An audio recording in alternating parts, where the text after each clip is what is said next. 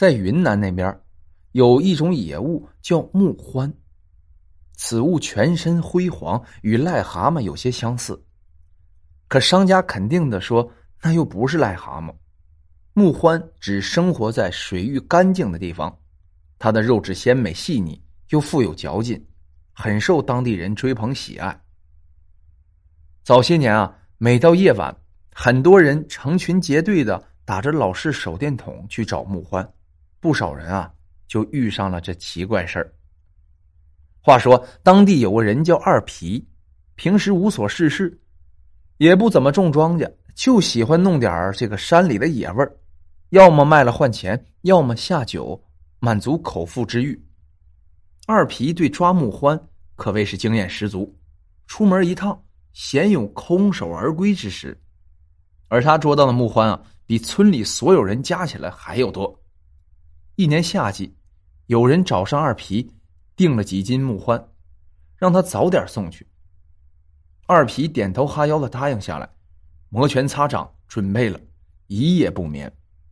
当夜，天色刚晚，二皮就打着强光手电筒，拎着竹筒，沿着溪流开始是一路的寻找。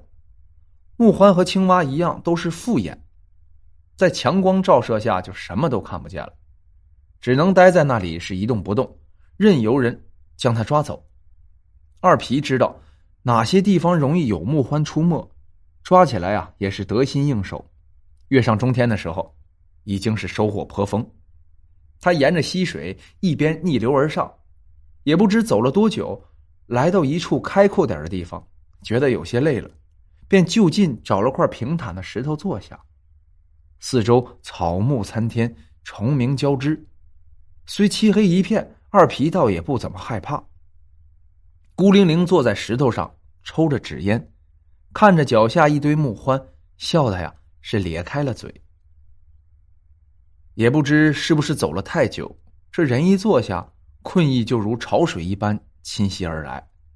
二皮眼气打着架，简直是睁不开眼，不知不觉，竟然就倒在石头上睡着了。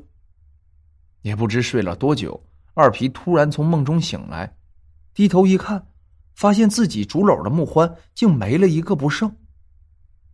竹篓是上小下大，还有绳子系着挂在腰间。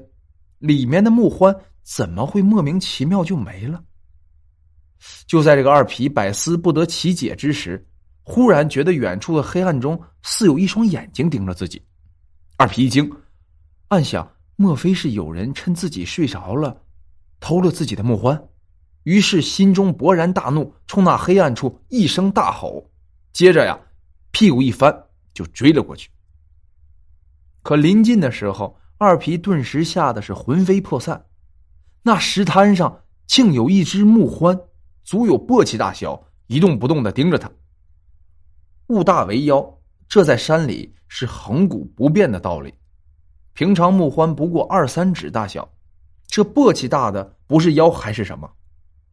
二皮汗毛炸立，二话不说是扭头就跑，一路跌跌撞撞，也不知道摔了多少个跟头。等灰头土脸的回到家里，冷汗打湿的衣服都能淋出水来。这第二天，二皮就病了，发着高烧，躺在床上，哆哆嗦嗦打着摆子，皮肤挠得通红，已有溃烂的迹象。幸亏邻居串门，听说了那邪门事儿，再看二皮痛苦的样子，急忙帮他找了一个看香的人。看香的老人过来点燃了三根香，香燃一半，老人说。二皮摊上了大事，可具体什么事，老人也不愿多说。老人告诉二皮，这事儿他能解决，但仅限这一次。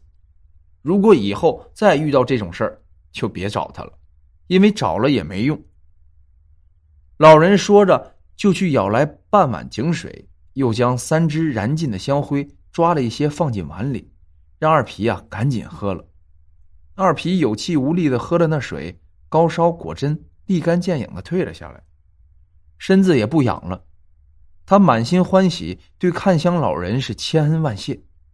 从那以后啊，二皮性格收敛很多，也不靠弄野物为生了。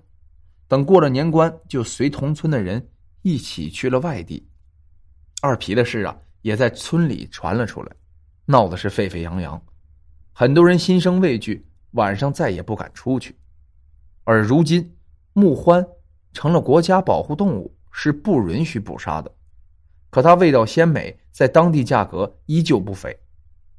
总有些人铤而走险，偷偷捕捉。